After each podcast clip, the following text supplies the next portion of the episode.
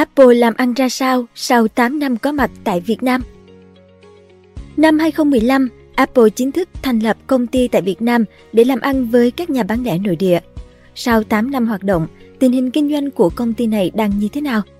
Chưa hết, hoạt động chuyển dịch chuỗi cung ứng của Apple sang Việt Nam đang diễn ra, nhưng liệu kế hoạch bớt phụ thuộc vào Trung Quốc có suôn sẻ như mong đợi? Chúng ta hãy cùng tìm hiểu trong video này nhé! Nếu yêu thích video này, bạn hãy tải ứng dụng sách tin gọn để ủng hộ nhóm nhé. Cảm ơn bạn rất nhiều.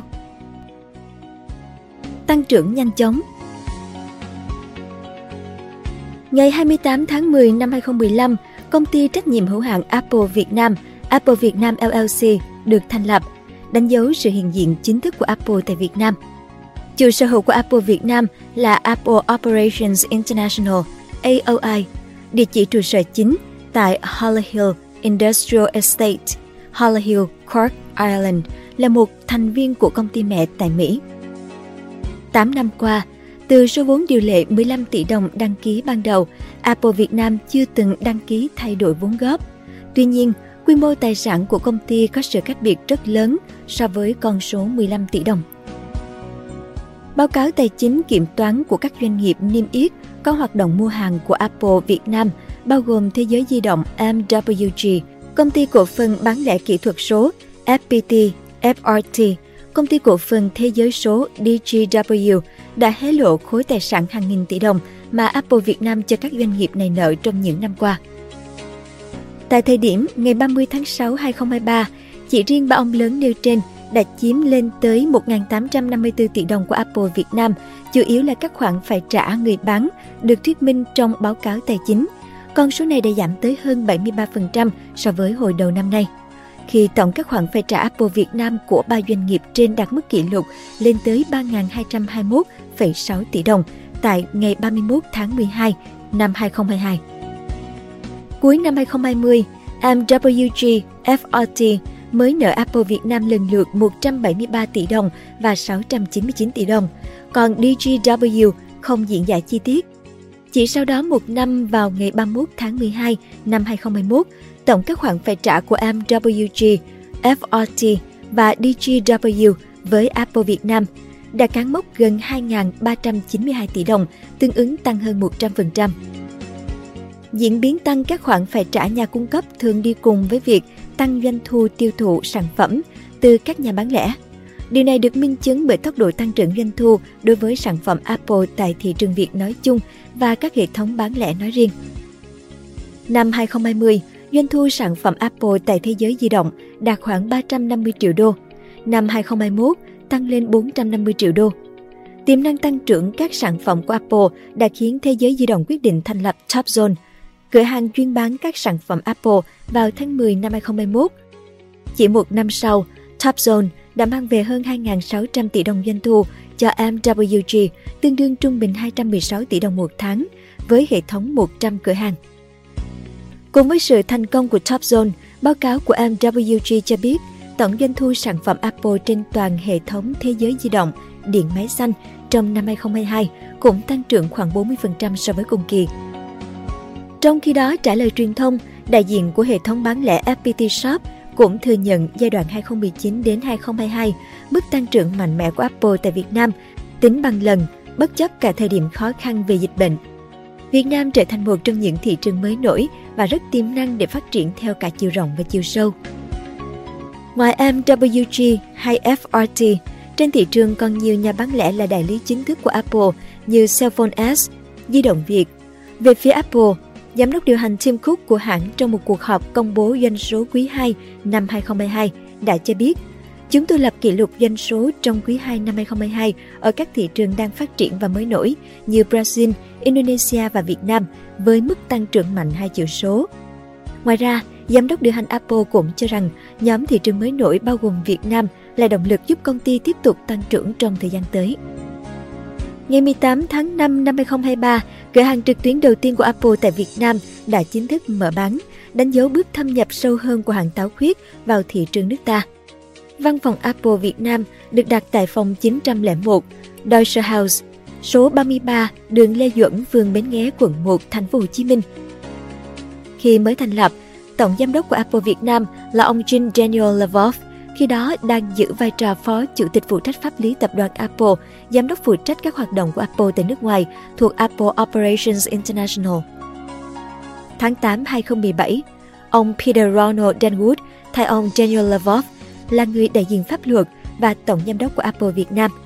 Hiện tại công ty có hai người đại diện pháp luật là tổng giám đốc Peter Ronald Denwood, quốc tịch Mỹ và bà Võ Ngọc Thúy An, phó tổng giám đốc. Apple chuyển 11 nhà máy sản xuất sang Việt Nam.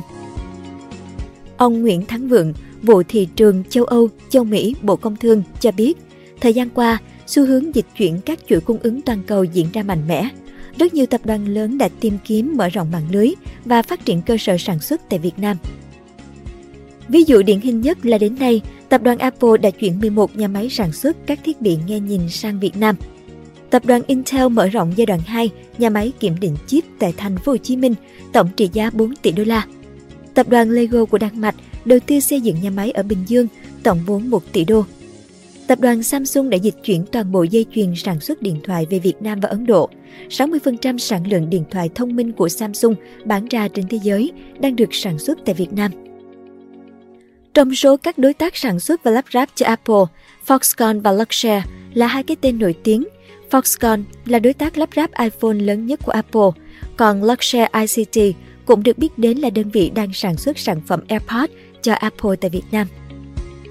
Giám đốc Trung tâm Dịch vụ Việc làm Bắc Giang Nguyễn Văn Huế chia sẻ, chúng tôi vừa hoàn thành việc giới thiệu tuyển dụng hơn 10.000 lao động phổ thông cho công ty Luxshare ICT trong tháng 8. Phía đơn vị vừa gửi thư cảm ơn Sở Lao động, Thương binh và Xã hội và trung tâm đã hỗ trợ trong dịp cao điểm tuyển dụng tại Bắc Giang. Nếu như tháng 8 công ty Luxshare ICT mới bắt đầu tuyển dụng, thì ngay từ đầu năm 2023, Foxconn đã có sự chuẩn bị nhân sự từ rất sớm. Các doanh nghiệp có đông lao động luôn có kế hoạch về nhân sự từ đầu năm. Mục đích của việc này là để tránh những biến động về nhân sự chuyển việc, nghỉ việc. Như vậy, công ty luôn có đủ lao động phục vụ tiến độ của các đơn hàng từ đối tác, ông Huế nói. Từ nay đến cuối năm, số doanh nghiệp trên địa bàn đăng ký tuyển dụng nhân sự qua Trung tâm Dịch vụ Việc làm tỉnh đã lên đến hơn 50.000 vị trí công việc. Trong đó, Foxconn có nhu cầu tuyển dụng cao nhất 3.000 đến 5.000 vị trí. Bên cạnh lao động phổ thông, doanh nghiệp công nghệ này còn tuyển thêm các vị trí có chuyên môn trình độ như hành chính nhân sự cho các công ty con. Theo ông Huế, mới đây, ông có dịp trao đổi với giám đốc của một công ty con ở Trung Quốc đã đặt nhà máy tại Bắc Giang cách đây một năm – Họ cũng chính là công ty đối tác của Apple. Vị này cũng trao đổi, hỗ trợ đơn vị trong việc thu hút lao động và điều chỉnh tuyển dụng cho phù hợp với tình hình thị trường lao động tại Việt Nam. Nhận định về làn sóng này, các chuyên gia kinh tế cho rằng đây là cơ hội lớn để Việt Nam hút vốn FDI, phát triển kinh tế, nhưng đồng thời cũng là thách thức đối với doanh nghiệp Việt Nam tham gia chuỗi cung ứng toàn cầu, buộc họ phải nâng cao chất lượng sản phẩm, tăng cường sản xuất các sản phẩm công nghiệp phụ trợ. Hiện nay, đa phần doanh nghiệp Việt Nam tham gia vào chuỗi cung ứng chỉ ở khâu trung gian có giá trị gia tăng thấp, nhiều nguyên vật liệu chính cho sản xuất vẫn phải nhập khẩu. Những năm gần đây, Việt Nam là một trong những nước hưởng lợi lớn từ chiến tranh thương mại Mỹ-Trung, khi các công ty Trung Quốc bị hạn chế làm ăn với phương Tây và khó tiếp cận công nghệ tiên tiến, họ buộc phải chuyển nhà máy ra khỏi Trung Quốc. Apple là một trong những ông lớn Chịu tác động từ chính sách này, Táo Khuyết buộc phải chuyển bớt chuỗi cung ứng của mình sang các nước khác như Ấn Độ, Việt Nam. Tuy nhiên, trong khi chưa thể bớt phụ thuộc vào Trung Quốc thì mới đây, những tin tức nóng nhất về đối thủ của họ tại quốc gia tỷ dân đã khiến tập đoàn này đứng ngồi không yên. Bài toán phụ thuộc Trung Quốc lại gặp vấn đề. Khi iPhone 15 sắp ra mắt, tờ Business Insider nhận định rằng chắc chắn Apple sẽ tạo ra tiếng vang lớn khi hãng chuẩn bị cho sự kiện lớn nhất trong năm của mình. Ấy vậy mà trớ trêu thay, công ty giá trị nhất thế giới lại đang phải đối mặt với sự sụt giảm đột ngột 200 tỷ đô la giá trị thị trường chỉ trong 2 ngày. Những tin đồn gần đây ở Trung Quốc, thị trường phát triển nhanh nhất của Apple bên ngoài nước Mỹ, báo hiệu rằng dòng điện thoại mới của họ có thể sẽ không còn đắt như tôm tươi như những mẫu trước đây. Đây cũng là điều đáng ngại cho sự thống trị của lĩnh vực công nghệ Mỹ ở phạm vi rộng hơn. Trung Quốc là một thị trường cực kỳ quan trọng đối với Apple, nơi tạo ra gần 1 phần 5 trong tổng doanh thu ròng trị giá 394,3 tỷ đô từ khu vực này trong năm tài chính gần đây nhất. CEO Tim Cook đã đến thăm Trung Quốc vào tháng 3 để cố gắng xoa dịu mối quan hệ giữa hai bên. Cook cho biết vào thời điểm đó, sự đổi mới đang phát triển nhanh chóng ở Trung Quốc và tôi tin rằng sẽ còn tăng tốc hơn nữa. Tim Cook đúng, nhưng có lẽ đã không lường trước được những khó khăn có thể xảy ra với công ty của mình và nhìn từ Apple, có thể thấy một tương lai mới của lĩnh vực công nghệ Mỹ có thể đang hình thành.